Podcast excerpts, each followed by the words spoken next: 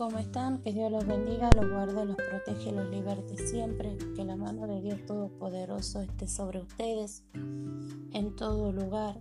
Y le vamos a pedir al Dios Altísimo, al Dios Misericordioso, que en este momento esté Él con nosotros, que sus oídos estén atentos a nuestra oración, que sus ojos estén atentos a nosotros, que Él nos permita entrar en su santísima presencia a través de su Hijo amado nuestro Señor Jesucristo y que el Espíritu Santo esté intercediendo por nosotros.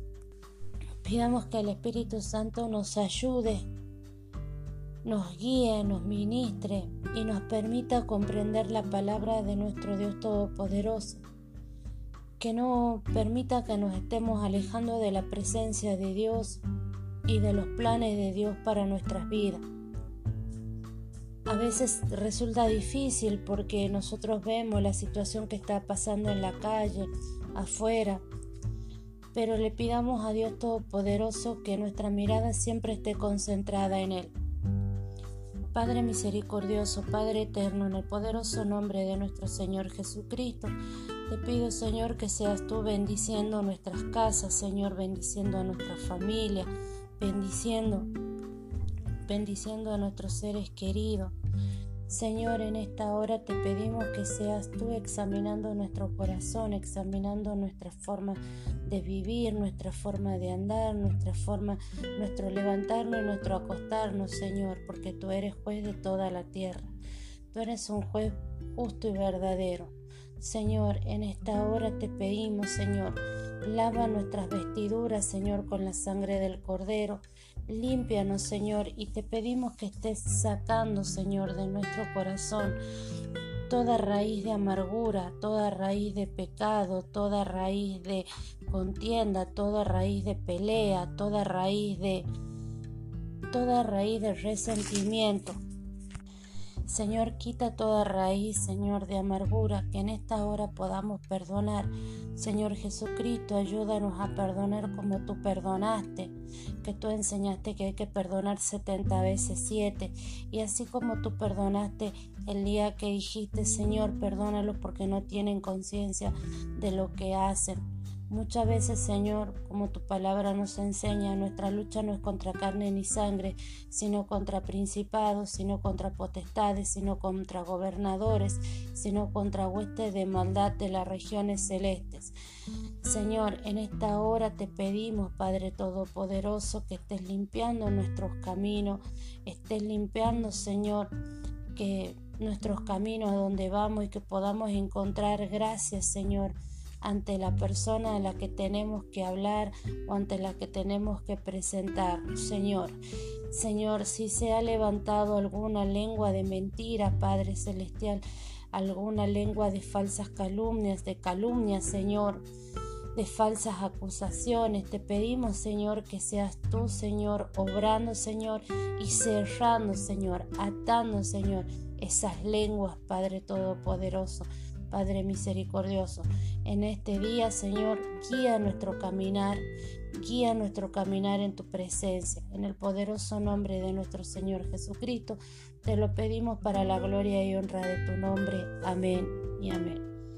Como siempre hacemos, vamos a hacer una una confesión de fe en la cual vamos a confesar a Cristo Jesús como nuestro Señor y como nuestro, como nuestro Salvador y vamos a decir así, Señor Jesús, te pido perdón por mis pecados. Me arrepiento y te recibo como mi Señor y Salvador y te pido que anotes mi nombre en el libro de la vida. Señor Jesucristo, te pido que seas tú anotando nuestro nombre en el libro de la vida y te pedimos, Señor Jesucristo, que seas tú confesando nuestros nombres ante la presencia de Dios Todopoderoso y ante los ante tus ángeles, Señor. Señor, no permitas que te neguemos, Señor, como te negó Pedro, y danos fuerza y danos firmeza en tiempos de tentación, en tiempos de prueba, en tiempos, Señor, porque la prueba, Señor, tentación viene por parte de Satanás para ver cuánto caemos o cuánto nosotros nos apartamos de la presencia de Dios Todopoderoso. Señor Jesucristo, ruega por nosotros, así como rogaste por Pedro para que pueda resistir, ruega por nosotros, ruega por nosotros. Amén y amén. Vamos a hacer lo que es la lectura del capítulo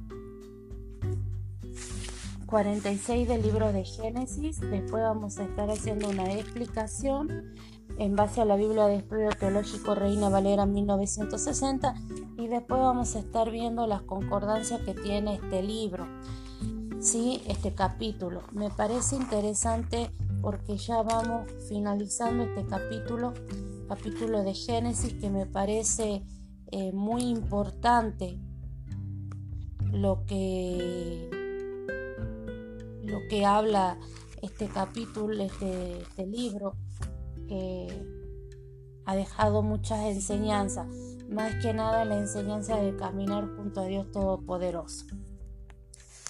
Y dice la lectura del capítulo así. Jacob y su familia en Egipto. Salió Israel con todo lo que tenía y vino a Berseba y ofreció sacrificio al Dios de su padre Isaac. Y habló Dios a Israel en visiones de noche y dijo, Jacob, Jacob. Y él respondió, heme aquí. Y dijo, yo soy Dios, el Dios de tu Padre. No temas de descender a Egipto, porque allí yo te haré de ti una gran nación. Yo descenderé contigo a Egipto, y yo también te haré volver, y, y la mano de José cerrará tus ojos. Y se levantó Jacob de Berseba, y tomaron los hijos de Israel a su padre Jacob, y a sus niños y a sus mujeres en los carros que el faraón había enviado para llevarlo, y tomaron su ganado y sus bienes que habían adquirido en la tierra de Canaán, y vinieron a Egipto. Jacob y toda su descendencia consigo, sus hijos y los hijos de sus hijos consigo, sus hijas y las hijas de sus hijos y a toda su descendencia trajo consigo a Egipto. Y estos son los nombres de los hijos de Israel que entraron en Egipto, Jacob y sus hijos, Rubén, el primogénito de Jacob, y los hijos de Rubén, que son Hanok, Falú,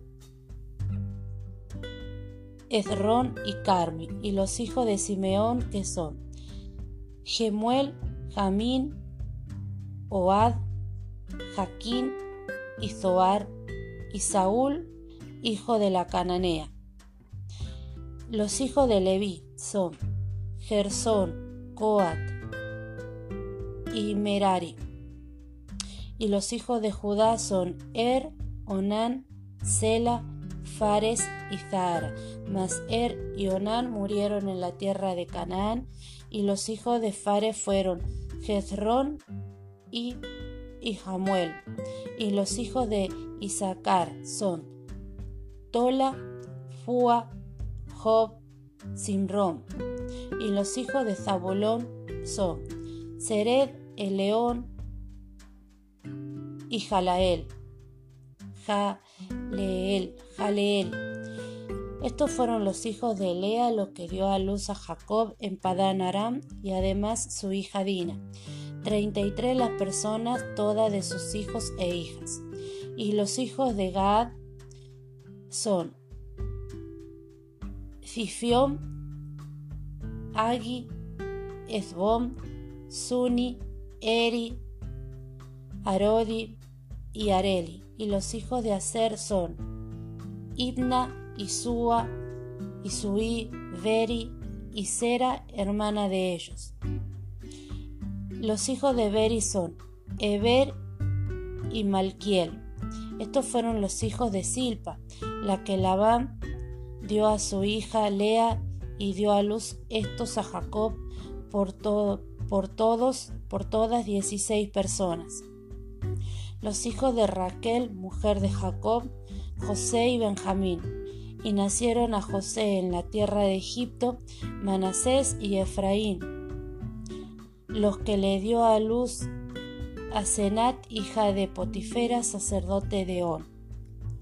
Y los hijos de Benjamín fueron Bela, Bequer, Asbel, Gera, Namán, Eni, Ei, perdón, Ros, Mupim, Jupim y Ard. Estos fueron los hijos de Raquel que nacieron a Jacob por todos catorce personas. Los hijos de Dan es Usin, los hijos de Neftalí, Jazeel, Uni, Gezer y Silem. Estos fueron los hijos de Bila, la que dio Labán a Raquel su hija y dio a luz estos a Jacob. Por todas siete personas. Todas las personas que vinieron con Jacob a Egipto, a Egipto procedente de sus lomos, sin las mujeres de los hijos de Jacob, todas las personas fueron setenta y seis. Y los hijos y, y los hijos de José que le nacieron en Egipto, dos personas. Todas las personas de las casas de Jacob que entraron en Egipto fueron setenta. Y envió Jacob a Judá delante de sí a José para que le viese, viniese a ver en José, y llegaron a la tierra de José. Y José unció su carro y vino a recibir a Israel, su padre, en José, y se manifestó a él, y se echó sobre su cuello, y lloró sobre su cuello largamente. Entonces Israel dijo a José, muera yo ahora, ya que he visto tu rostro y sé que aún vives. Y José dijo a sus hermanos y a las casas de su padre, subiré y le haré saber a Faraón y le diré, mis hermanos y la casa de mi padre, que estaban en la tierra de Canaán, han venido a mí. Y los hombres son pastores de ovejas, porque son hombres ganaderos y han traído sus ovejas y sus vacas y todo lo que tenían. Y cuando Faraón os llamare y dijere cuál es vuestro oficio, entonces diréis, hombres de ganadería han sido tus siervos desde nuestra juventud hasta ahora, nosotros y nuestros padres, a fin de que moráis en la tierra de José, porque para los egipcios es abominación todo pastor de ovejas. Esa sería la lectura del capítulo 36 del libro de Génesis, perdón, 46 del libro de Génesis. ¿Sí? Y ahora vamos a leer lo que sería la explicación. Y dice, versículo del 1 al 27, la familia de Jacob se traslada a Egipto. Esta sección contiene dos partes claramente diferenciadas. Primero, el itinerario del viaje de Jacob a Egipto lo podemos ver del versículo 1 al 7 y el registro basado en información genealógica de los miembros de la familia de Jacob que se establecieron allí. Esto lo podemos ver en Génesis 8, 27. Versículo 1. Jacob se pone en marcha posiblemente desde Hebrón.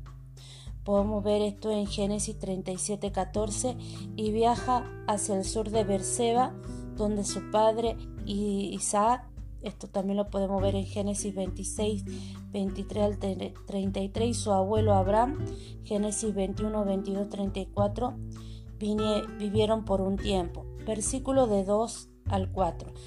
Parta hacia Egipto, Dios le habla en visiones de noche.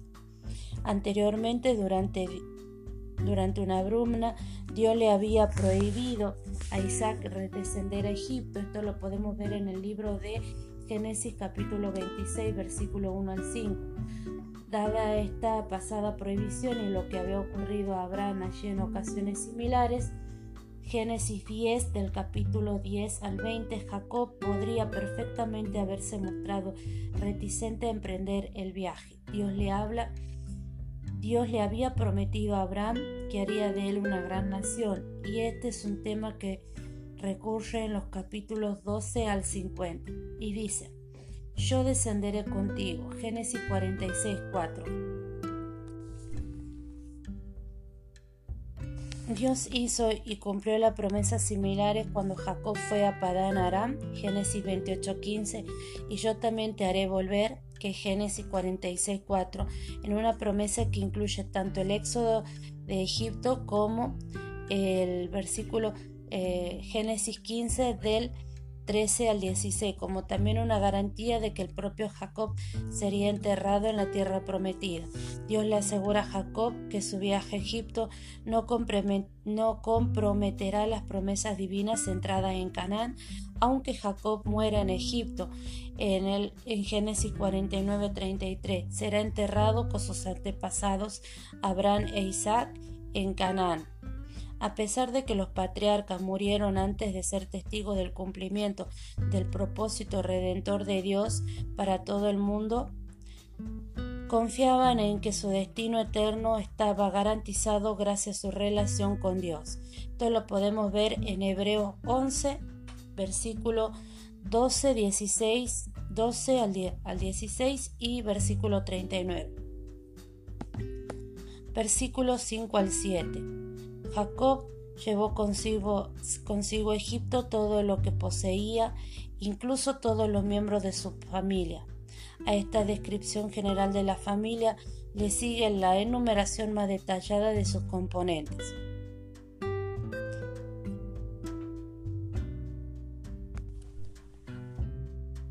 Ahora bien, versículo del 8 al 27. La enumeración de la familia de Jacob se organiza según las esposas, encabezando con los hijos de Lea y prosiguiendo con los de Silpa, Raquel y Bila. El versículo 20 incluye a José y a sus hijos que ya estaban en Egipto, por consiguiente no se trata de un registro limitado a los que emigraron allí con Jacob en ese momento preciso. Versículo del 8 al 27. La enumeración de la familia de Jacob se organiza. Bueno, perdón, eso lo vuelvo a repetir. Versículo 8 al 15. Dice, de Lea se menciona seis hijos, una hija, 25 nietos y dos bisnietos, lo que hace un, un total de 34 personas. Para, para reducir esto a 33, algunos eruditos creen que debería retirarse de la lista a Ya que no aparece en las listas paralelas en número 26 del 12 al 13 y primera de Crónica 424. Una alternativa sería omitir a Dina del recuento final, Génesis 46, 15, la única eh, hija mencionada. No obstante, al menos dos de los nietos, que es Er y Onán, murieron en Canaán y parece improbable que los hijos de Fares, Jezrón y Amul hicieran, nacieran antes de que Jacob se trasladara a Egipto. Aunque Rubén fue el primer hijo de Jacob, su estatus oficial de primogénito le fue traspasado a José. 33 las personas, todos sus hijos e hijas. La referencia a los hijos, a las hijas resulta desconcertante, ya que en la lista precedente se menciona solo a una, Dina. Esto supone otra indicación de que quizás el número 33 no pretende representar el total de los nombres contenidos en Génesis 46 del 8 al 14, sino algún otro recuento. Génesis eh, del versículo 16 al 18. Sera era la única, era la otra única nieta mencionada en el registro. Su nombre es necesario para sumar un total de 16 personas. Versículo del 26 al 27. La relación entre los números 76 y 70 presenta otra dificultad.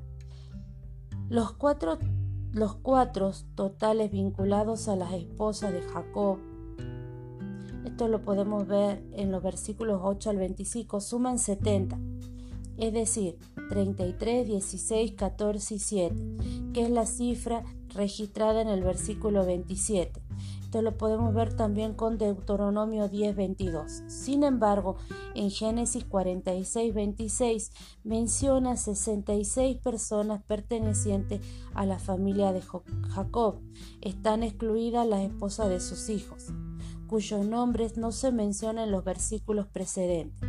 La diferencia entre ambas cifras no puede deberse sino a, primero, las cuatro esposas de Jacob, porque Raquel murió en Canaán. Esto lo podemos ver en Génesis 35 del 16 al 20. Segundo, José, Efraín y Manasés que ya estaban en Egipto.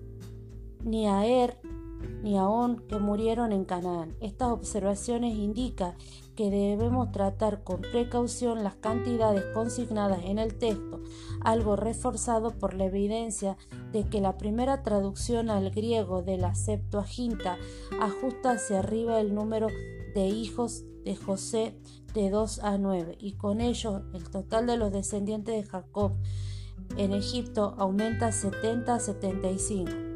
Esto lo podemos ver en cita y nota de Hechos 7:14. Parece como que si la familia parece como si la familia de manuscritos hebreos con las que trabajaron los traductores no fuera unánime en este punto. Quizás aquí se considera el 70 como una cifra redonda que representa el ideal y transmite la noción de que todo Israel bajó a Egipto.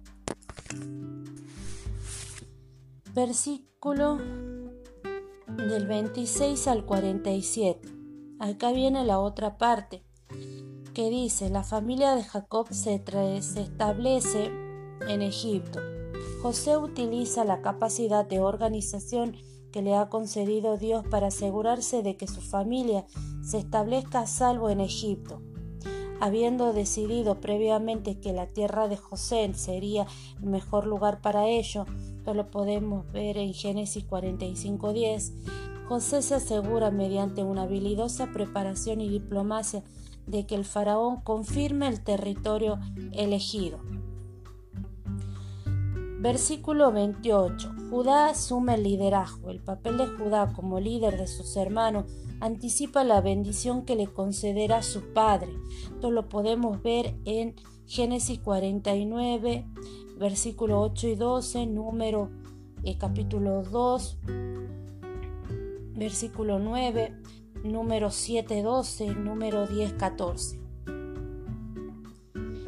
Versículo del 31 al 34. José aconseja a sus hermanos, previendo que serán llamados a presentarse ante el faraón, para asegurarse de que se conceda la tierra de José. Les aconseja que digan que son pastores de ovejas y ganaderos, que esa es su ocupación, ocupación tradicional. Puede que esta información fuese también dirigida a asegurar al faraón que la, que la familia de José no pondría en peligro la seguridad nacional. Para los egipcios es abominación todo pastor de ovejas. Se desconoce el motivo exacto de esta aversión, de esta aversión, este, es decir, de este rechazo hacia los pastores, aunque puede ser que entraran en juego razones religiosas relacionadas con la presentación de sacrificio. Esto lo podemos ver en el libro de Hechos capítulo 8 versículo 26. Puede que esto también esté vinculado a la negativa de los egipcios a comer con los hebreos. Esto lo podemos ver en Génesis 43, 32.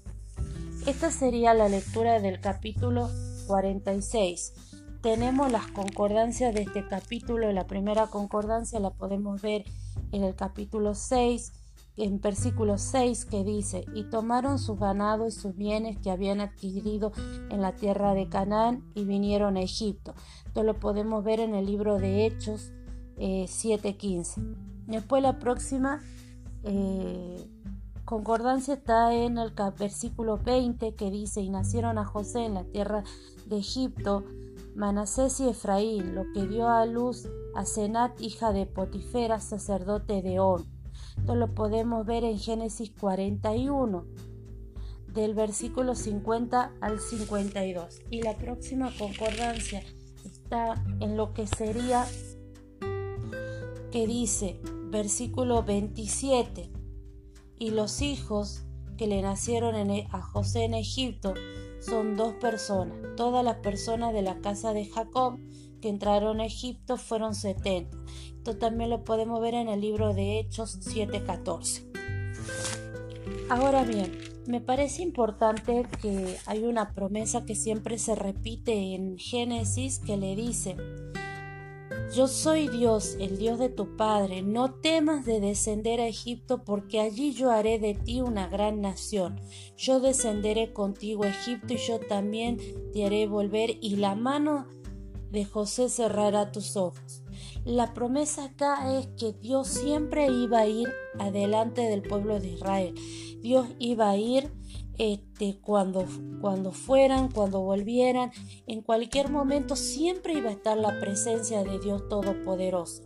Podemos ver en el libro de, de, Hechos que dice que la presencia de Dios iba como una columna de fuego y como una nube de noche. Podemos ver la presencia de Dios Todopoderoso. También hay una palabra que me parece importante resaltar acá que dice, que la palabra de Dios es lumbrera a los pies. Me parece importante la promesa que Dios le hace a Josué, que dice que nunca lo va a abandonar y que lo único que le dice, solamente fuérzate y sé muy valiente para cuidar de hacer conforme a toda la ley que mi siervo José te mandó, no te apartes de ella ni a la diestra ni a la siniestra, para que seas prosperado en todas las cosas. Se refiere a que no nos tenemos que apartar de la presencia de Dios y de la lectura o del estudio de su palabra. En esta hora le pidamos a Dios Todopoderoso que Él camine delante nuestro, que el ángel de Jehová vaya delante nuestro, que, que la presencia de Dios Todopoderoso esté delante nuestro, que vaya y que vuelva, que en cualquier lugar que vamos esté la presencia de Dios y que la presencia de Dios se sienta con fuerza, con poder, con gloria, que todo lo que estén alrededor sientan que la presencia de Dios Todopoderoso está delante nuestro como un estandarte, como una bandera que está delante nuestro, que la protección de Dios Todopoderoso, que la mano de Dios Todopoderoso esté sobre nuestras cabezas, esté sobre nuestras cabezas, que la mano poderosa de nuestro Dios nos esté agarrando fuerte, que no nos soltemos de esa presencia. Padre poderoso, Padre misericordioso, Padre eterno, en el poderoso nombre de nuestro Señor Jesucristo, yo te pido que en esta hora seas tú bendiciendo la vida, Señor, de cada una de las personas que están escuchando este podcast y de las, cada una de las personas, Señor, y de los familiares de estas personas. Bendice mi casa, bendice su casa, guárdanos, protégenos, libértanos, Padre Celestial, desde toda la trampa del cazador. Libértanos, Cúbrenos, Señor, con tu presencia poderosa, Señor. Abrázanos con tu presencia poderosa, Señor. Escóndenos en el hueco de tu mano, Padre bendito, Padre poderoso. Guárdanos, Señor, en todo lugar, en todo momento. Y te pido que así como le prometiste, Señor, a Jacob, que irías con él a Egipto y que estarías con él cuando él volviera de Egipto, te pido, Padre Todopoderoso, que así estés con nosotros todo el día, que se sienta tu presencia, que se sienta tu poder, que se sienta tu gloria, Padre. En el poderoso nombre de nuestro Señor Jesucristo te lo pedimos. Abre, Señor, abre, abre cualquier dificultad, cualquier estorbo, Señor en el poderoso nombre de nuestro Señor Jesucristo, Señor. Limpia nuestros caminos, limpia nuestros caminos, Señor. Te lo pedimos, Padre poderoso, Padre celestial, en el poderoso nombre de nuestro Señor Jesucristo. Yo y mi casa serviremos a Jehová. Casa de Dios, puerta del cielo es. Padre, bendice a cada miembro de mi familia, bendice a cada miembro de nuestra familia, guárdalos, protégelos, libértalos y que tu presencia se haga sentir sobre sus cabezas, que tu presencia sea, Señor, sobre sus cabezas. En el poderoso nombre de nuestro Señor Jesucristo, yo te lo pido para la gloria y honra de tu nombre. Amén. Señor, te pedimos que seas tú también discerniendo este, las intenciones del corazón de la gente, porque tú ves la maldad en el corazón de la gente, porque tú ves los pensamientos, los deseos del corazón de la gente. En esta hora te pedimos, Señor, que limpies, que nos protejas de la maldad, Señor. Porque nuestra lucha no es contra carne ni sangre, sino contra principados, potestades gobernadores, huestes de maldad de las regiones celestes, guárdanos, protégenos, libértanos y te pedimos la armadura. Ciñe nuestros lomos con la verdad, te pedimos la coraza de justicia, te pedimos el apresto del Evangelio de la paz, te pedimos el yelmo de la salvación, Señor, con el cual podemos apagar todo dardo encendido de Satanás, Señor, porque el mayor campo de batalla es nuestra mente. Te pedimos el escudo de la fe, Señor, y te pedimos la espada de la palabra. En el poderoso nombre de nuestro Señor Jesucristo, te lo pedimos para la gloria y honra de tu nombre. Amén y amén.